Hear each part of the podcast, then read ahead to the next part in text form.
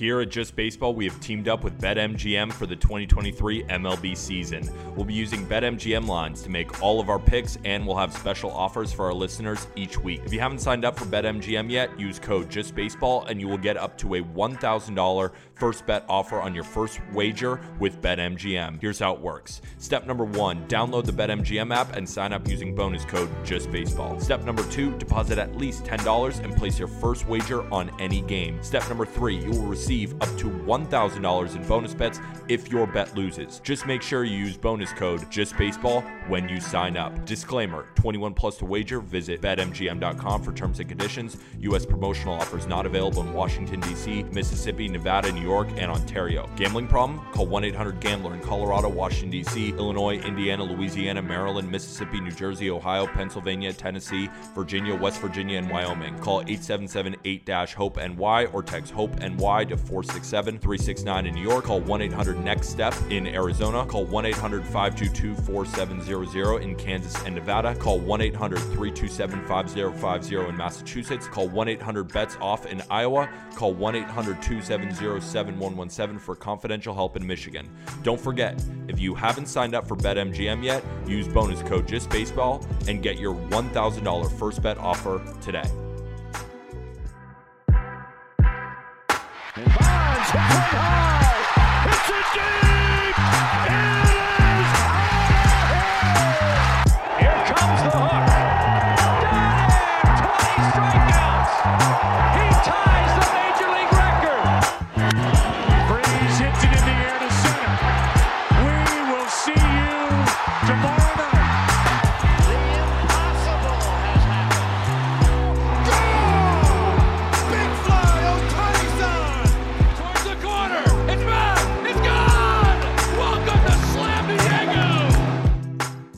slam the panic button or just gently tap the panic button on the Just Baseball show presented by BetMGM. Sign up using the promo code Just Baseball to bet with the king of sportsbooks. Jack, Peter, for Friday, April 7th, we're going to have JustBaseball.com's managing editor Ryan Finkelstein on to uh, grill the living shit out of him on the New York Mets. But first, the panic button on everybody else. We were very positive with Aram Leighton yesterday. Today, we get to do our favorite thing, which is be really negative. Maybe your favorite thing. It's I like being both positive. Yeah, it's not our favorite thing, but there was a lot of positives throughout the opening week of Major League Baseball. But there are some really, really good teams that are off to really, really slow starts. And it'd be dumb to press the panic button on any singular team at this point in the season. But the conversation today will surround about some of the problems early on and whether we think they can be fixed with ease or whether those problems could continue. Right. And we're not going to be talking about Colorado off to a two and four start or Kansas City who's off to a one and five start because, like, we were expecting those teams to be bottom dwellers. We're going to talk about the teams that we were thinking could contend for division titles that are not doing so whatsoever. And we're going to save the Mets conversation for the back 20, 30 minutes because a lot of it is in regards to Francisco Alvarez coming up maybe for good with Omar Narvaez out for two months now. So he'll be up for the season or for the uh, home opener today. Um, but we're going to talk Cardinals, Phillies, Red Sox, and Mariners off the top. Let's start with the Cardinals here because they just got swept by Atlanta at home. Atlanta looks excellent. However, the Cardinals are in a bit of disarray right now. They've got a negative three run differential. So, you know what? Like, the record isn't as bad as the run differential shows. However, it, it feels like they're not gelling like the typical Cardinal team that we're seeing. And this is almost like in spite of every positive effort that Jordan Walker is making, who's off to an excellent start in his major league career.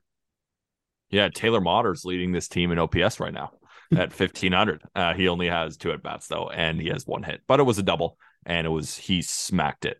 Um, yeah, the offense isn't really to blame. I mean, you can look at Nolan Arenado and his 679 OPS, but the guy's still hitting 300. He's just not hitting for power yet, and it's very early. Tommy Edmonds, same thing, getting on base, just the OPS is not there. It hasn't been the offense. Like the offense is not the problem. Sometimes it doesn't show up against a guy like Dylan Dodd, and you throw that out the window and say that's baseball. That's over 162 game schedule. My biggest concern is Miles Mikolas, who looks like he's throwing batting practice right now. The command isn't there. It looks like everything is down the middle and just nothing looks good. Like I I haven't watched a Miles Mikolas start where I'm like, "Oh, that was even a good batter."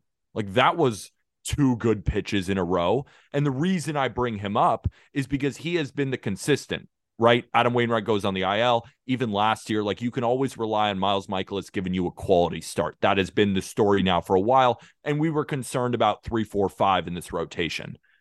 But if Miles Mikolas, the the you know, the the consistency isn't there for that team, that's worrisome because we knew that the bottom of the rotation would have its issues. But if Mikolas isn't performing, and if Wainwright comes back and is not performing, then it's like your offense has to score six to seven runs to stay in the game. And we saw what happened against the Braves. They just piled on too quickly, and then the game was over if the offense didn't show up that day. So, my biggest concern for the Cardinals, I'm not pressing the panic button. They're still very good. They might have the best offense in baseball. But Mikolas is someone who I'm watching thinking to myself, ugh, that is a bad start and everybody else kind of off of that. And Flaherty is the one starter who has been quote unquote good. And that was a really loaded conversation that, you know, we've had a couple times on this show this week now. But, you know, Flaherty, five innings, no hits. He, he did walk seven. But you look at every other guy that has made a start. Steven Matz, five and a third innings, 10 hits against him. Mikolas, nine and a third, 19 hits. Opponents hitting 417 against Matz, 413 against Mikolas. Then you go to Jamon. Opponents are hitting 300, five innings and six hits against him. And then you go to Jake Woodford, four and a third, seven hits. So it's not that these guys aren't finding the strike zone. Their one quote unquote good start through the rotation, he wasn't finding the strike zone. Everybody else just kind of stinks within the strike zone right now, which is nerve wracking watching Mikolas throw it down the middle at 92, I was thinking like if you gave me 100 times 100 ABs against Mikolas right now, I'm like I can get a hit. A hit. Yeah. But if I can get a hit off you right now, a major leaguer can get 40 in 100 yeah. ABs. And they're they're getting 41.3 hits technically by the batting average. Yes. So uh, that was the concern moving in. That's why it's like don't press the panic button on the Cardinals, but it's important to talk about what worried us at the beginning of the season and has already st- started worse than I think we even imagined, right? Like we didn't think they'd be this bad. I thought Monty would be solid. It's still early. I know Cardinals fans. I know. But when all of them have been bad, all of them, it's it's just it's every Cardinals fan's worst nightmare coming to life first turn through the rotation, which is brutal. You know what brutal. I mean? It's everything else looks good. And then you've got this. And I think that's what is contributing to Oli Marmol's short fuse. And we talked about this briefly on yesterday's show, but you know, the the rift between Oli Marmol and Tyler O'Neill is so juvenile from the managerial perspective. Um, like again, we we talked about this, so we're not going to go too deep into it, but I thought Tyler O'Neill was the one that handled that like a pro, and the manager wasn't. So that tells me that the manager of the St. Louis Cardinals is incredibly frustrated right now, and he's willing to air out things about one of his best players to the media. And that's not something that a guy does when everything is sunshine and rainbows. Imagine you're Oli Marmol and you have to mix and match a lineup with 12 guys who could be starting right now. And you look at your starting pitcher and be like, guys, we got to hit today. And he's probably he probably puts his head down on the pillow at night and says, "Man, it'd be really cool if we traded for a pitcher." Now that's all conjecture. He might not even be thinking about that, but I would if I was the manager of the Cardinals, watching this team, knowing that my offense is so legit, seeing another hitter take a leap in a Jordan Walker, seeing Masyn Winn, have a good start to his minor league, you know, season so far. Super mm-hmm. early, but he is a very good prospect. Again, offensively, like, what's stopping them from bringing up Libby right now? Mm, I don't know. I guess they want to see him do it again. Again, he had a great start on minor league opening night last Friday. Is he? Would he be worse than some of these guys? No, I don't think so. But I mean, yes, like yes, last year. Yes, this but year, I don't think we've so. seen more improvements. But like we've seen improve. one start. You know what I mean?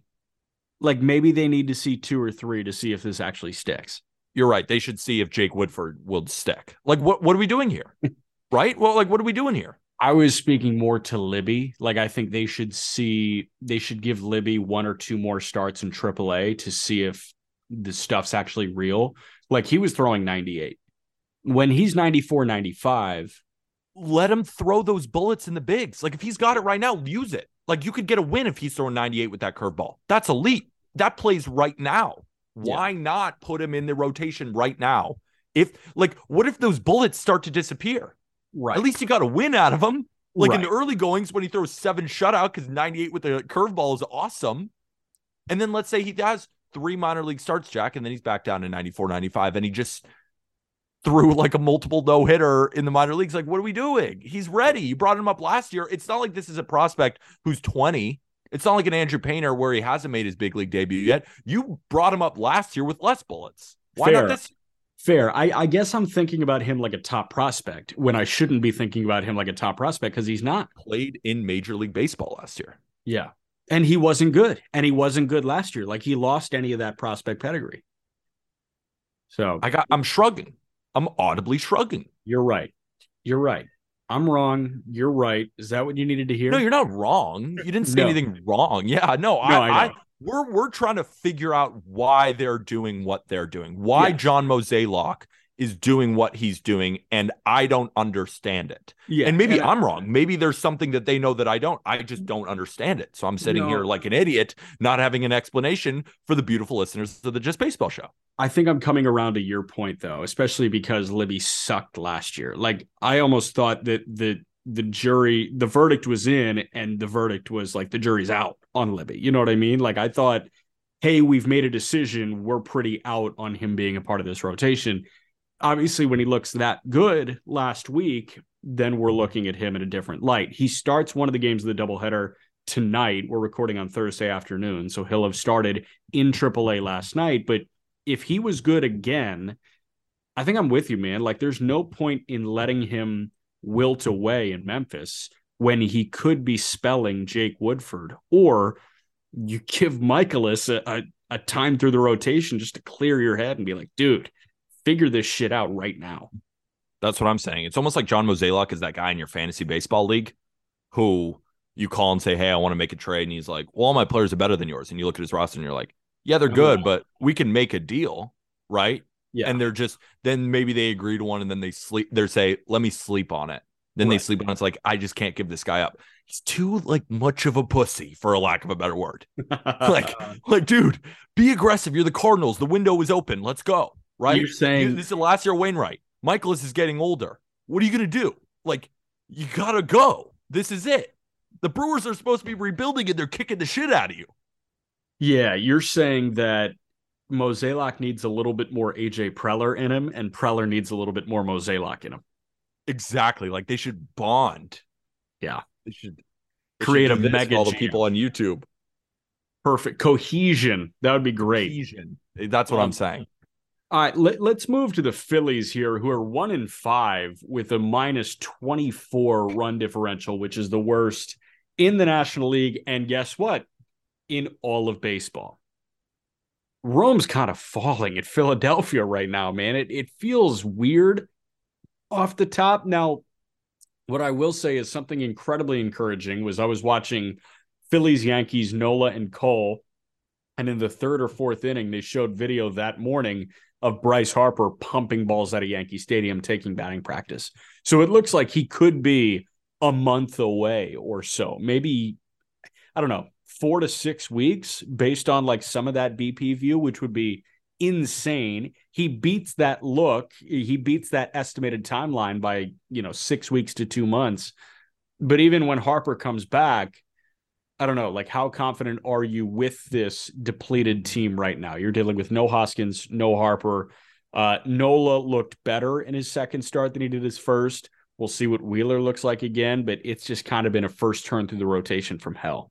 Yeah, like the Phillies are way different from the Cardinals because I didn't see like a big weakness, and it's like, oh, that huge weakness is getting exposed right now. Like we have to make changes.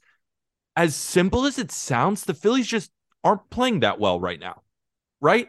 Like Bryson Stott is off to an amazing start, got an OPS over a thousand. We predicted that he was kind of going to be that breakout player at second base. He's doing really well right now. Yeah. It's not like Trea Turner came over and it's like, oh man, you know, he's slumping in his new dreads, right? No. No, he looks great. Yeah. Kyle Schwarber has a couple of bombs. You know, like they're just not hitting with runners in scoring position. They're getting kind of unlucky. They're still hitting the ball decently hard. You know, Aaron Nola lost to a really good Yankees team, but still pitched pretty well. I'm excited to see Wheeler's second turn through the rotation. They're without Ranger. They're without Painter. Taijuan Walker in his first start in the Phillies uniform didn't pitch great. Right after Sunday Night Baseball, they got screwed against the Rangers on Sunday Night Baseball. I just like, I don't really have any concerns, but it's funny. They're doing worse than the Cardinals. So, as simple as it sounds, they're just playing bad baseball, and I'm not worried about them, I guess. You know who I'm Maybe you are. I'm not because like Schwarber's hitting a buck fifty through his first 26 ABs, but he's got a couple of bombs, like you mentioned. Yeah, That's going to get up to the low 200s, and that'll Yeah. be that. The one that I'm like genuinely, are we done with him? Is Nick Castellanos. Six games, 22 ABs. He's got 12 punch outs, no homers. He's got a sub 600 OPS. Castellanos, I mean, after a shit year last year, I'm just worried that the ship is sailing on him when I don't want it to. Because when Castellanos is good, that's a whole nother level of the Philadelphia Phillies that we haven't seen. And he's really fun when he's really good. He's just not fun at all right now. Yeah, those concerns have to be there because it's not like he can hedge with great defense, right? He's a No, hole in right field. Yeah. Yeah, he's a hole in right field. Like right now, Nick Castellanos has a 0.1 war, even though he has a couple of RBIs. You know, his three walks, but he's striking out a bunch. Like he's not giving you any value defensively. So it's not like you have to keep his bat in the lineup because he rakes and he's bad defensively. Like he's not hitting and he's not playing good defense in right field. But the Phillies don't really have any other options right now, especially without Bryce Harper. Yeah. And they may not because we don't know how Harper's going to be in the field, you know, dealing with his specific injuries. They're just, and I understand, like, if I'm going to slightly say I'm worried about Miles Mikolas, you have to continue to say you're worried about Nick Castellanos. Yeah. Like, one is similar to the other, where we were worried about him going into the year, and now he's proving us right, per se, even though it's so early. It's just so early. Like, we podcast every day. We want to talk about these teams, we want to talk about the shortfalls.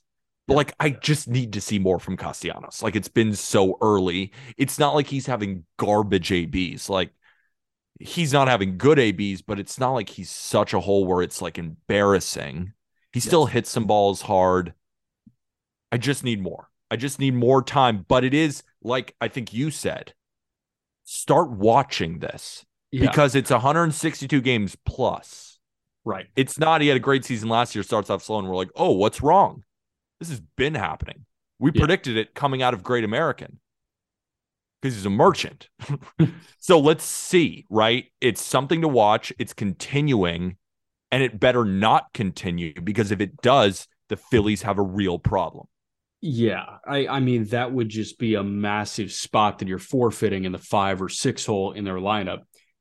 Level of concern regarding Aaron Nola, who who was thrust into an ace off on Wednesday. It was cold. He goes six, allows seven hits and three earned against the Yankees. The Yankees offense is is doing pretty well right now, I'd say. Um, but Cole is like untouchable right now, so it felt like they were going to lose that game. Nola's got a seven and a half ERA through his first two starts. Are you at all concerned, or is this just a hey, it's April 6th, Jack, shut the hell up? It's April 6th. Yeah. I'm not worried about him at all. I thought he pitched pretty well against Yankees. Some unfortunate batted ball luck. Um, yeah, the Yankees are playing really well right now too. Like Aaron Judge is still, you know, carrying over his success from last year. Right. Gleyber Torres is playing with his hair on fire. Anthony Rizzo without the shift. Like the Yankees are playing really, really good baseball right now. And on the road in cold weather, he ran into a hot Yankees team. Like that just happens. Like every game has its own context. And I thought Aaron Nola pitched reasonably well. Did he pitch really well? No, of course not. Right. You're an ace. You give up seven hits in a game. That's a bad start. When we hold you to an ace standard, you give up seven hits in any start. That's a bad start for an ace. But at the same time, It's April 6th. He has such a long track record of incredible success. I think he's going to be totally fine. Yeah, fair. The Boston Red Sox, they're not going to be totally fine. They just got swept by the Pirates at Fenway. They are now losing 3 2 in the fifth at Comerica Park in the Tigers' home opener. Chris Sale has allowed three runs through four innings. He started his outing with eight straight balls. This team lacks, I don't want to say fire, but like they lack any sort of I'm that MF, I'm going to go win us a ball game guy, which is just terrifying. It does feel flat. And this could, you know, um, blow up in my face. I do have the Tigers money line today, and I have the under. And I just watched this past series with the Red Sox and Pirates, and they looked as flat as humanly possible. They go from holy moly, this offense is rolling against the Orioles with wind blowing out. Then the weather wasn't on their side, and they're getting shut out like Roansy Contreras and Mitch Keller. Good pitchers, not aces. But they look like Nola and Wheeler. Yeah. They look like Nolan Wheeler, 12 and two thirds, one earned run, right? That's unacceptable in my eyes. Like, that is unacceptable if you want to be a team over 500. Now, they could right the ship, of course, but Yoshida is a guy who's really slowed down, right? 600 OPS. Yeah. You can't expect Adam Duvall to put up like hit 400 all year. No, and like Devers Casas- hit a home run in this game, but like they just look really flat. And there's no unit on the field where I say, oh, wow, they're so good defensively. Not really. Right. Oh, wow, they're so good offensively. They have a good offense. Oh, look at the starting pitching. It doesn't look good, even though Kluber gave them a good outing against a, with all due respect, poverty offense in the Pirates. The bullpen is, yeah, like John Schreiber came in fine, gave up a run. Like there's just not a lot to love with the Red Sox right now. And then it it looks even worse when they look flat, like you're saying. Because I thought that was you said it perfectly. There's no energy. Like it just There's feels nothing. like they're it feels like they're going to their nine to five and just clocking in, clocking out. It doesn't There's look like no- they're having any fun. Right? You lose Bogaerts, you lose JD, and you lose kind of that edge a little bit. Yeah, and like Devers is hitting 310 with a 920 OPS right now through seven games. Like that feels pretty He's awesome. He's awesome. He's great, but I, I'm worried that he is to the Red Sox what like we've talked about Luis Arraez being to the Marlins, where he's great, everybody else blows. Triston Casas is hitting a buck 43 in seven games. You know what I mean? Like, Yeah. what if it's Devers and nobody else? That's my concern. I think Yoshida is going to flirt with 300. I think he's a really good hitter. I think Casas is going to get a lot, a lot better when it's not cold as shit outside. But Devers has adjusted because he's a good hitter. Show me that you are a good hitter, Triston Casas. Show me that you're a good hitter, Masataka Yoshida. Please, somebody do it. And then the starting rotation. I mean, Kutter Crawford sucked. Chris Sale has sucked. Corey Kluber has been a bore to watch. There's there's I love nothing. Corey Kluber. You're, Corey Kluber like threw it a good start. And you're just like, it was so boring. boring, dude. Is it not?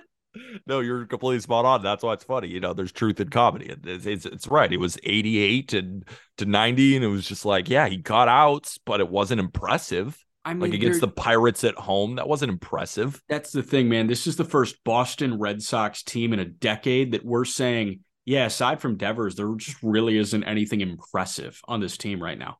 Because the Red Sox are built on that fu attitude, the edge. And Like they the just come in and they think it? they can beat anybody. And they're, Yeah. where is it? I agree. Not swept by the Pirates. Shape up. And we're yelling at their fans right now. but- Sorry. Like, in case Adam Duvall is a beautiful listener of the Just Baseball show, show up. Actually, Adam He's been Duvall's a great, horrible yeah. example because he's been the only good one. But Kike, show up. Yeah. Right? Yeah. Some of these guys, like, you need more. Justin Turner, show up. Guys like that. But the, the Red Sox, like, I still think they're a 77 win team, right? They get good starts. Sometimes the offense goes crazy. I still think they're a 77 win team, Do you So, think they're we'll see fourth or fifth? fifth. I think the Orioles are good. And it's not because I think the Red Sox are so bad that I think they finished last. I'm just high on the Orioles. I like their offense a lot. And I s- still think that they're a good team. And I was impressed with G Rod, which is huge for them. Like Yeah. the Red Sox don't have a G Rod. No. They have Brayan Bello, who's not up yet. Like they don't have that. Like they have Whitlock, I guess, coming back, but he doesn't have the upside that G Rod does. Like Cole Irvin would be the ace on this Red Sox team right now. You could say Chris Sale, and yeah, he started with eight balls. Then he struck out the next three guys. Then he gave up a home run to Jake Rogers. Shout out Jake Rogers. Like- Sale's tough, man. Sale is such a tough nut to crack. Dude, 'cause I he's wa- throwing 92. He's I throwing want him to be 92. so good, so bad. I love Chris Sale. I think he's such a dog. I love his mentality. And that's the edge, right? He's not pitching with that, I'm going to blow it by you and you can't do shit about it. But my thing is, maybe he just physically can't anymore, which sucks. That would suck if that's the case. But he was up to 95, 96 in his first start. And then now it's 92. I Like, know. no way. He just got so old the past week. again, we're talking about like Florida boys and and Kike is Puerto Rican, like all these guys not stepping up. But it's like it's cold as shit outside. Like it is I- cold as shit. Like, that's the only reason Spencer Torkelson was bad last year because he was cold and he's used to playing in Arizona. Exactly. That was the Yes. only reason. Last Only team that we- reason. Right. Last team that we got to talk about before we get to Ryan Finkelstein and the Mets is Seattle. Seattle is two and five right now, and they have been handed two very difficult series to open up their season. Granted, both of which were at home. They hosted Cleveland for a weekend set, and then they hosted the Angels. Cleveland's a good team. The Angels have looked like a good team against Seattle so far, man. I know Tani threw well yesterday. Ohtani's great, dude. Ohtani, like indisputably the best player on earth right now. Oh, I mean, But- he's just he's I I want him to go to New York selfishly. Like I kind of want him to go to the Mets or the Yankees just so I can watch the rest of his career in person. That's it. Like I just want to be able to go to the ballpark and be like, I get to watch Shohei Ohtani today, the Yeah. greatest player I've ever seen with my own two eyes. It's Yeah. he's such a he's he's a rocket ship. He's not from this planet. He is such a treat. You're right. Um, they've been dealt a lot of tough losses. They did get a win 11-2 over LA on Tuesday, but on Monday night, you know, George Kirby goes four and a third and allows nine hits and four earned. So there have just been some some speed bumps for Seattle at two and five. To be quite honest, I'm not concerned with them at all. So all the negative energy that I just had regards to the Red Sox, I don't have much negative energy whatsoever when it comes to the the Seattle Mariners. Yeah, the Mariners are experiencing the waves of Teoscar Hernandez. Right? You start start off really slow. Blue Jays fans know good and well the ebbs and flows of Teoscar. When Teoscar is hot, sometimes I say he's the best hitter on planet Earth. He is amazing. He can go stretches where he hits 500 with with like a home run every day. It's unbelievable. Mariners fans, you're going to become accustomed to the Teoscar Hernandez wave. Just watch. Right now he's starting off slow. Wait till that man gets hot. You can't get him out. Right now he's starting off slow, but he's already starting to tick up, right? I think he started 0 for 10 and now he's already got uh, a 718 OPS. So he's starting to heat up a little bit. You know, JP Crawford is, you know, walking but not enough. I guess the one concern I have um with the Mariners because their pitchers had some bad starts like George Kirby's not going to look like that again. No. We sure Cal Raleigh is a is a stud offensively? Like is he a guy who had just a great year last year? Like Mike Zunino has put up years where he hit 40 bombs and then hits 180. Like Cal Raleigh doesn't have a ton of prospect pedigree and he's off to a slow start. So I'm not even saying that what I'm saying is true. It's just something a guy had a really good year, kind of came out of nowhere, and then starting off slow. Not saying anything, just something to watch. Is he the guy? Is he the big dumper that we thought he was? Yeah. So I'll be on record saying that I am a big Cal Raleigh guy. I, I think that he is a very talented hitter. I think that he is a good defender. Um, and I think that he has insane pop. We just have yet to see the pop to the first seven. But I mean, we are talking about a guy that is hitting what, like 270 in the early goings. I want to say he's played six or seven games and he's hitting 270, 280. Yeah, 273 through his 272. first six games. Yeah. So he's got six hits, three of which doubles. He's driven in five. So he's rocking a 682 OPS right now. I'm not worried about Cal Raleigh. The two that I am a little worried about, Kolten Wong has looked like ass. He's one for 16 to open his season. And then Kelenic, man, he's three for 15 with seven punch outs. What is Kelenic? Yeah. What are you? Yeah. Because it's not like he looks great defensively either. No, it's like give me a clue into who you're going to be as a player because, you know, we were talking about this guy as a future all-star and we're talking about this guy that doesn't even look like he's major league caliber and then he goes back down and then he has an awesome spring and it's like, okay, yes, if Kelenic is good, then this Mariners team is great. And Kelenic, I honestly, I would have more closure if he and Kolten Wong flipped lines and Kelenic was one for 16. Because I'd be like, yep, that's Kelenic. He's just not going to be good at the major league level in the regular season. He's he's an excellent AAA player, but he is a tweener. Hmm. I just I can't find resolution about him. And, and the thing that kills me the most about him is, yes, he's got some juice, but this guy with that build, with that athletic prowess, should not be striking out as often as he does. Yeah, and here we are either looking at Kelenic, you know, with seven Ks and 16 plate appearances, and we're just saying, oh, same old, same old. So if there's anybody to have frustration with, I'd say give Kolten Wong a couple more games, see if he has a three for four day because that elevates him to 200. But but Kelenic would certainly be the source of my frustration there. Absolutely, the Mariners are kind of like the Phillies to me, where I think to myself, they're just not playing really good baseball right now. You know, I'm not really that worried. Like Luis Castillo, he looks amazing. He looks amazing. So but yeah, just going back to the Mariners thing, I think it's tough. Um, because you watch as a Mariners fan, I am been on the bandwagon of this team is going to win the World Series, and they're just not clicking right now. But my main takeaway from the Mariners is of all the contenders that started off poorly, I'm the least concerned with them. Yes, same. I, I think in terms of most concerned to least concerned, at least concerned to most concerned, Mariners, I'm the least concerned then it's St. Louis, then it's Philly. And then we never called the Red Sox like contenders, but the Red Sox, I'm the most concerned that this is valid. This is what this season may look like. I think for me is I put I'm not concerned with the Mariners and I put the Phillies and Cardinals in the I'm not really concerned, but, but there I'm are watching. things that I'm watching and then the Red Sox I just am concerned. Yeah, fair. And you get our answer now with Ryan Finkelstein and the Mets. Managing editor Ryan Finkelstein, also the host of Locked On Mets, is wearing his LFGM shirt. He's got his Binghamton Rumble Ponies hat. He's got his Mets flag in the background. So, Fink, on a scale of one to Rome has fallen, how fallen is Rome in regards to the New York Mets? It's we're all good, man. It's sunshine and rainbows. Alvarez is up. Come on. I, I don't yeah. even remember what happened the last three days. That... No, and uh, I'm really excited to talk about a lot of the young prospects because as a team that's really in a rebuild right mm. now and more looking forward to next year, taking it slow this year. Like we all knew that it wasn't this year, probably not next either. I'm really excited to talk about the double A team, maybe the high A team, international prospects that we're looking yeah. at. So I'm excited for the rebuild, and I'm sure you are too.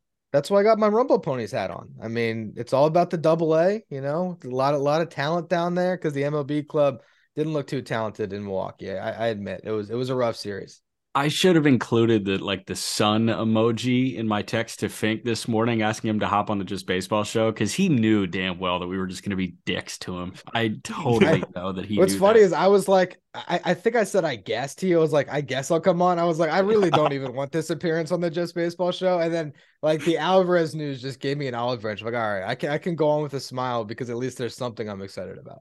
Let's get the negative shit out of the way first, yeah, and then oh, we can sure. get to Alvarez. You cool yeah, with yeah, that? Can I talk about the just the scope of the NL East fans right now? Phillies fans are on fire. Braves fans are the most confident fan base alive. Marlins fans are more depressed than maybe any fan base in Major League Baseball after what happened to Jazz and their slow start to the season. And Nationals fans, I think, have already given up. And then there's this Mets fan base. This division right now, the National League East, the fans are the funniest group of people on the earth right now dude, it's another year. It's every year. Every year we get so hyped that the NL East is going to rival the AL East this year. Everything's going to be great. And then, you know, right out of the gates, two teams are going to fall on their face, and the Braves are always going to still be good. That, that's that's typically how it goes. This Milwaukee series, coupled with Atlanta sweeping the Cardinals in St. Louis, like I mean, this Milwaukee series would not sting the way it did if Atlanta didn't sweep the Cardinals here. Like, let's Yeah. be frank there, because obviously you're measuring against the Atlanta Braves. They're going to do that all year long, and both sides are dealing with you know injuries aplenty right now, and, and you can see it in the starting rotation. Right, Kyle Wright, his velo is very down in Gwinnett two nights ago, so Wright might not even be ready. We know Fried's missing a start or two. Shuster looked like ass. But you've got Verlander on the IL, and you've got guys that are getting beaten to a pulp by the Milwaukee Brewers. And we talked about the Brewers on yesterday's show. This is one of the most exciting offenses in baseball through the first week of the season. But I mean, give me like your level of concern when it comes to the pitching staff right now. I mean, no On- Diaz on the back end, but in the rotation as well. On a scale of nine to 10. Nine to 10. Nine to ten. That's my scale. uh oof, tough. Nine and a half. Uh, overall, I, I think that I, I'm not too concerned because Max Scherzer, I don't think that this is going to be uh, a complete regression where because he turned 38 or whatever is he's just going to fall off a cliff. I I do think the fact that he's given up three home runs or four home runs in the first two starts is a little bit eye popping. Not Uh, five. Maybe you know, maybe he's not going to pitch to a low two ERA this year, but I think he'll be fine. Kodai Senga looked awesome, so I'm still hanging on to every one of those starts right now. But look, this is a staff that you know lost Quintana in spring. Verlander gets hurt on opening day. You know that's when we find out the news, and you know it's it's a little bit of uh, you know trying to scramble for answers, and the bullpen got taxed really early, and so even there, like they were so thin yesterday. Uh, but I I'm not gonna overreact to one week of baseball. I'm just not. Uh, o- overall, I still think that they're throwing out a quality starter pretty much every fifth day. The only guy that I'm actually concerned about of is he going to stick in the rotation this year is Carlos Carrasco. That that's the only guy that I look at and say, you know, there's no chance. Megill is already a fill-in. Um, when Verlander comes back, he gets bumped, and if Carrasco continues to struggle, Megill's a guy that can grab that spot. So I, I still think they're okay, but I understand why people are freaking out. Yeah. I want to apologize to you and to Mets fans everywhere because I want to remove some karma from myself. Opening day, because I I do like the Mets. Like I went to Citi Field probably 20 times last year. I love going to Mets games. I love watching them do well. I just like New York sports. Like I'm not one of those guys where I love the Yankees, hate the Mets. Like I want both teams to go well. My dream is to have the Mets face the Yankees in the World Series and be able to go to all seven games. So I'm always rooting for the Mets, but at the same time, I do find it funny when bad things happen to the Mets because you see the outcry from the fans and it's just the classic they're the Mets. Yeah. So what I want to remove karma because right I'm a betting man I want all the good karma possible. I did laugh when Justin Verlander started the year on the IL with an armpit injury. I did laugh. And I'm sorry. I didn't mean it, but I did laugh. So, moving on from that is are we good? Is karma removed or am I still screwed? I don't know, man. Y- y- You know that. Have you ever seen this? Is ah, you know what? Yes, you did. Have you ever seen This Is the End, Fink? Yeah. Okay, so like Jay Baruchel, Seth Rogen, James Franco, it's mm-hmm. it's the apocalypse, right? And everybody that's good gets sucked up into heaven, and all the pieces of shit like stay down, right? Yeah. and they start saying really nice things about each other, and they're like, "Why are we not getting sucked into heaven yet?" And it's only when like they actually sacrifice themselves. That's what And Peter do- just did. There's what you're saying. That's what he just did. Like he just said something nice, thinking he'll get sucked up into heaven and karma's good, but still, like absolutely not. You He's have to give me a us. He's you have to down give me a break. It was an armpit injury. Yeah. It's like he like farted on himself and like tore a tailbone, even though it's a bone, you can't tear a bone. But it's like an armpit injury, really? Yeah. Not only that, the injury had major in it. So like how many Yeah. Mets fans like had a heart attack before they read the full tweet? 'Cause Major it was like major teres or whatever it was.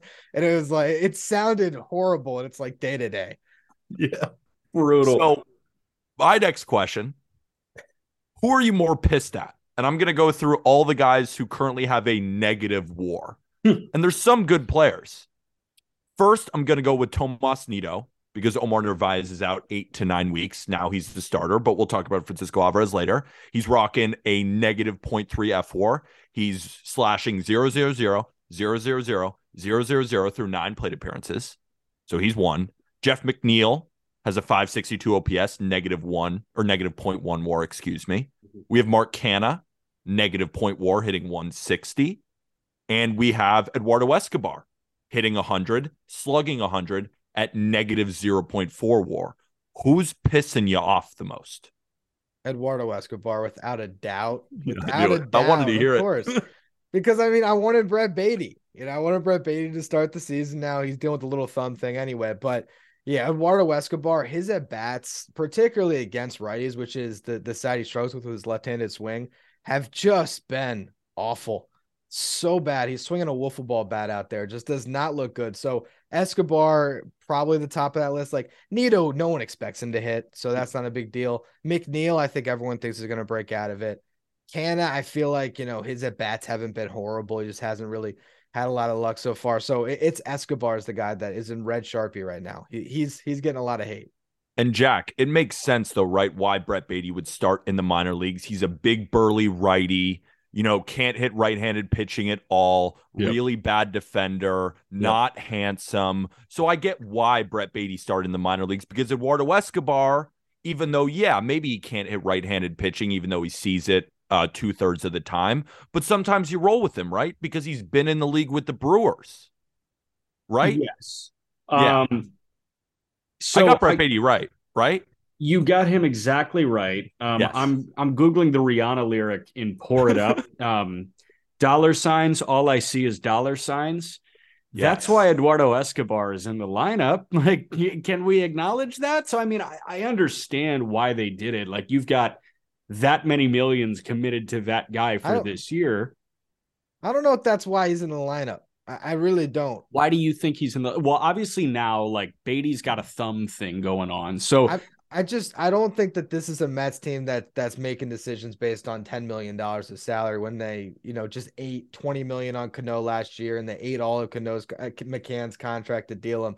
I think it's more a matter of could we squeeze a year of service time out of Brett Baty? Like, I- I Probably. think- and I think it was I think it was when they constructed the roster, they decided that they needed Tim Locastro on it because they have Daniel Vogelbach as the DH. They like the idea of in the seventh inning when Vogelback draws a walk, they could put LaCastro out there to steal a base. Then you get into a roster crunch. So I think it was a lot of things where, you know, you're you you sign Tommy Pham this offseason. So you need him on the roster. You need your major backup utility infielder. You need a backup catcher. You start to lose roster spots to get a, a pinch running specialist. And you make when you add it all together, you can say Escobar had a great September. Escobar's a veteran leader.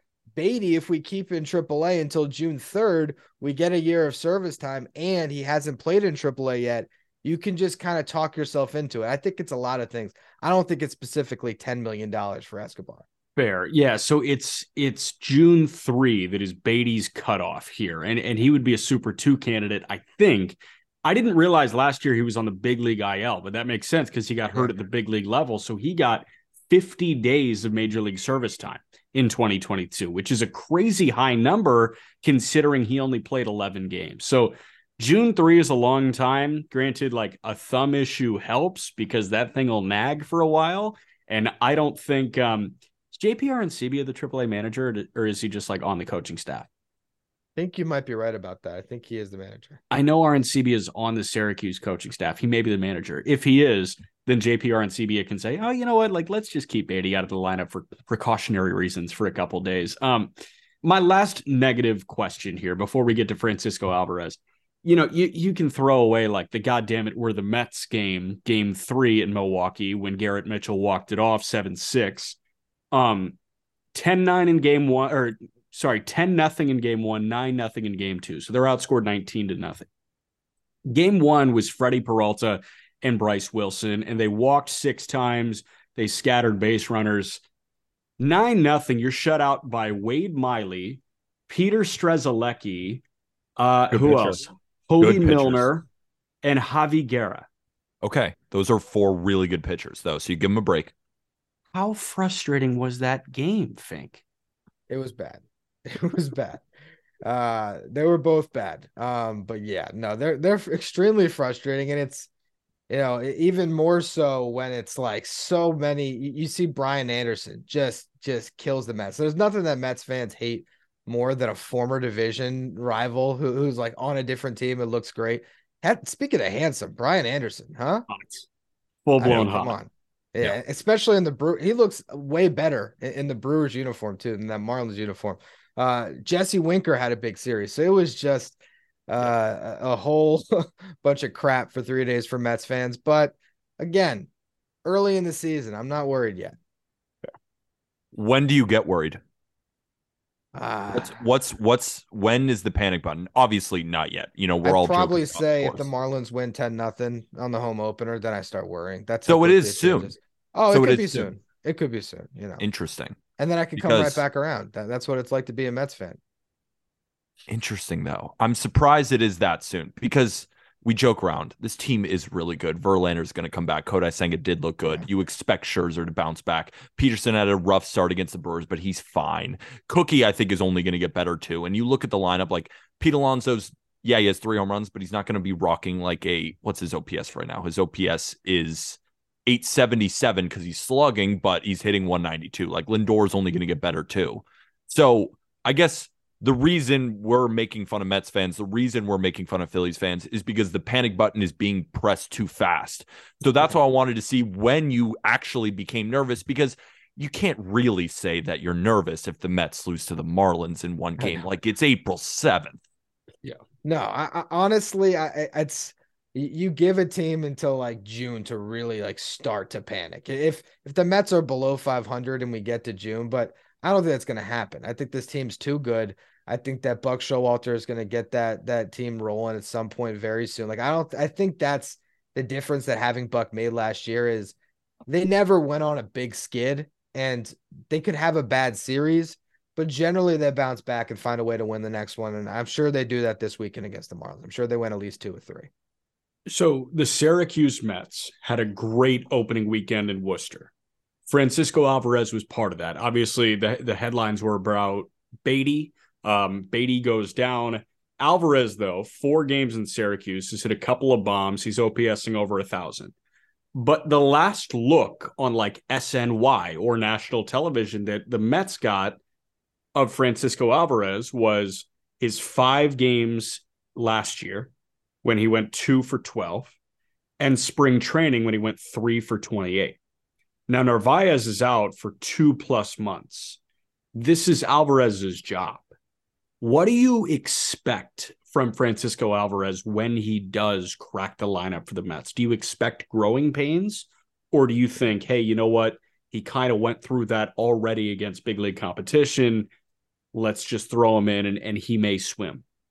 I I think that, you know, I just did a, an emergency episode of my show that I'm in the middle of producing right now. Uh, Sorry for I taking was- you away from that. Oh, I it's love okay. an it's okay. emergency episode on April Had to. 6th. Had to. Got to. Alvarez, Got man. Wait till you see Oh, the true. numbers. You'll see why I did it. Uh, but look, I-, I was hyped on that show, but I also said at the same time, like, you know, this is not Alvarez earning his promotion to the big leagues. Like he was in AAA for a reason. When we were in spring training. I had a lot of complaints about guys not making the team. I was talking about Baty and Vientos. I was not talking about Francisco Alvarez. He needed that seasoning. At the same time, with a player this talented getting this big of a leeway, you think that the talent might just arrive early a little bit here. Uh, my expectation for Francisco Alvarez is to run into some home runs, but he's going to strike out a little bit more than he probably does in the minor leagues. And there's going to be growing pains for sure.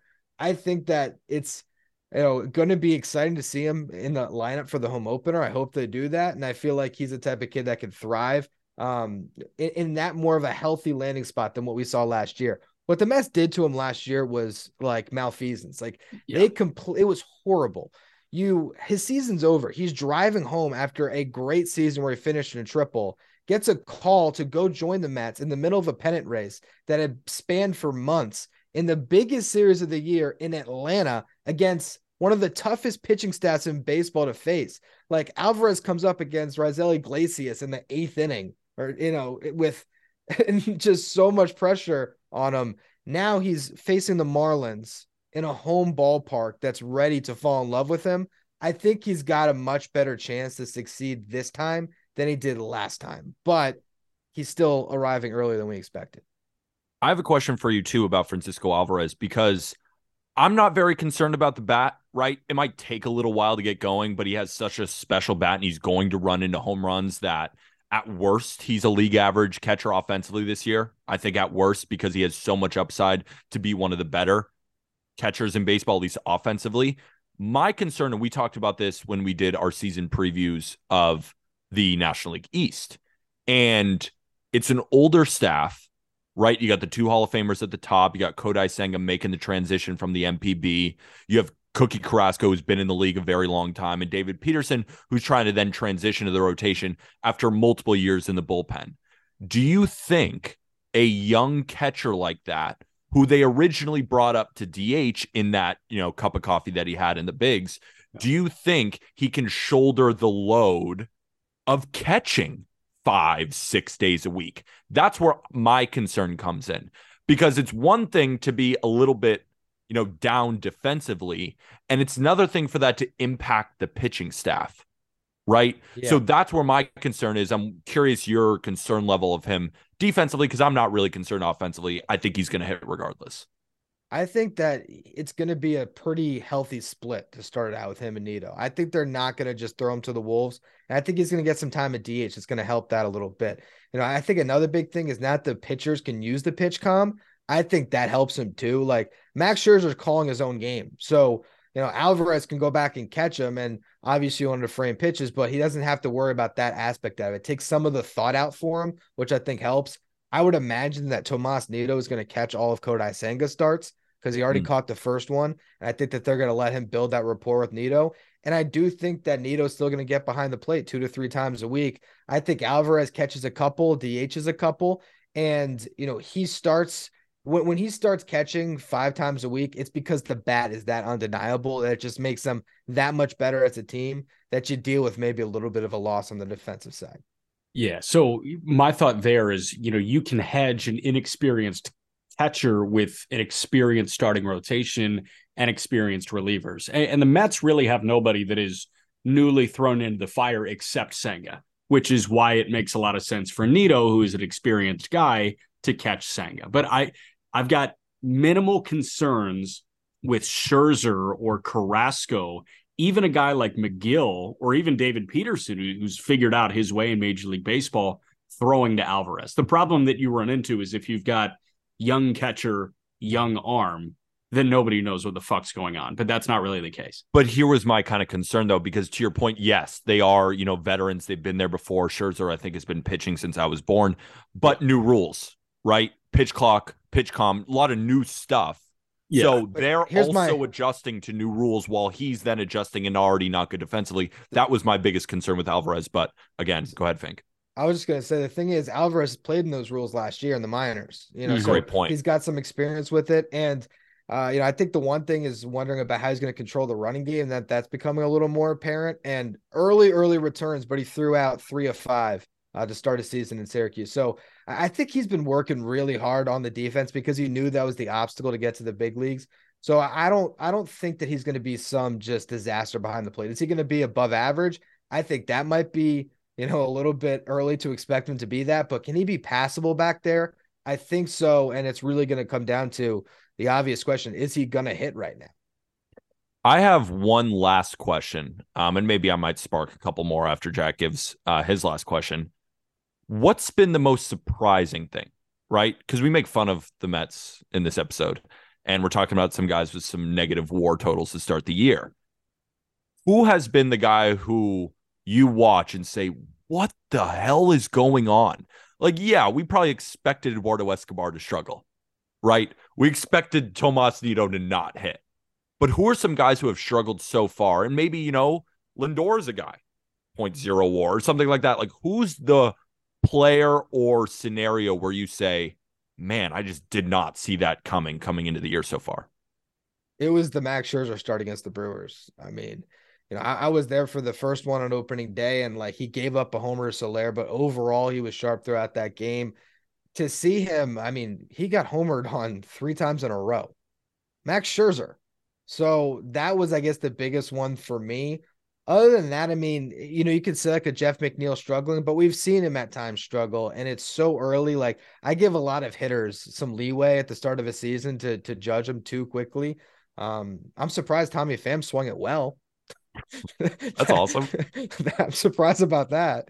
But uh, I was I was thinking that the Tommy Sham nickname was going to come very quickly, but he's actually been pretty good. I like the answer game. about Scherzer too because he is an older pitcher. You don't expect that early on, right? I could see it's September, right? He's thrown 160 innings to this point and his velocity dropped, and you're like, all right, we got to rest him up for the postseason. Now he's struggling. That makes sense. But after a full offseason, it's not like he played in the World Baseball Classic or anything. It's not like they were overextending him in spring training. It's Max Scherzer. You're supposed to deliver opening day. Yeah. No, it's it was it was uh, you know, couple of rough starts for him. So we'll we'll see. The other thing too is watching Cookie's velocity dip like well below 90% for a good part of his last start. That's another thing that you're you're at 36 years old and the velo dip like that, something you're going to be paying attention to. Yeah. So last one for me. I know that in the NBA we look at league fits a lot, like what guys roll up roll up to the the venue in. Um, and there are like Instagram accounts dedicated to that, like league fits, everything like that. Francisco Alvarez is going to push the boundaries when it comes to league fits rolling up to Citi Field. So I ask you to, to grade this fashion sense where he's got red polo, torn jeans, and the over the shoulder like satchel type thing. Um, common look, he's kind of drippy. So if you could just give me a rating of Alvarez's fashion sense one through 10. It honestly looked like he has one leg in that picture. Did anyone else notice that? Yeah. I, I don't understand ripped jeans. Yeah, I don't understand. Like I've never understood that look ever. Hey, what's the common thing? Like, why are you paying more for less fabric? yeah, yeah. I love um, that joke because it makes sense. It's it like, why? It doesn't look good. It's like, oh, look at me. My clothes are broken. Who uh, does Lindor has some good fits too? Yeah, Lindor. I bet he doesn't Lindor's wear ripped big, uh, jeans. I think Escobar sometimes shows up pretty flashy in some of these games. There's a couple of guys, and and obviously Pete Alonso. I mean, always you know fit king. That was a crazy fit that he had on opening day. Um, Starling Marte too. Totally forgot about Starling Marte. Best chain in the game, Mickey Mouse.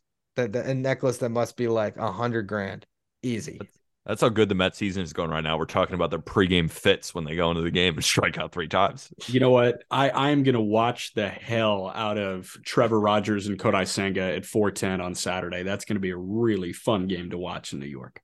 And if you guys don't hit Trevor Rogers, I could understand pressing the panic button because he is giving up bomb after bomb coming over from last year. I really think that he is a good pitcher. At least he has good stuff. But again, Mets struggle off lefties. It didn't Don't the lose. first time out against Rogers, but you good know. point. Good point. We'll see. But Fink, really appreciate you having me on, man. Thank you for uh coming into the hot stove and not making moves, but a hot stove in terms of it's boiling in Queens, but they'll be fine. We all know they'll be fine. And to all the Mets fans listening who are now super pissed at Jack and I for reaming our guy Ryan, it's all in good fun. But sometimes he deserved to get reamed. And for some reason, Fig, you are the poster boy for Mets with the Mets flag in your background, the LFGM shirt on, and the Rumble Ponies hat. So I appreciate you. Yep, of course, guys. Anytime.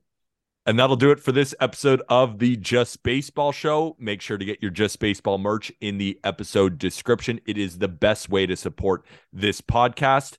Um, check out all the different podcasts on the Just Baseball Network in the link tree below.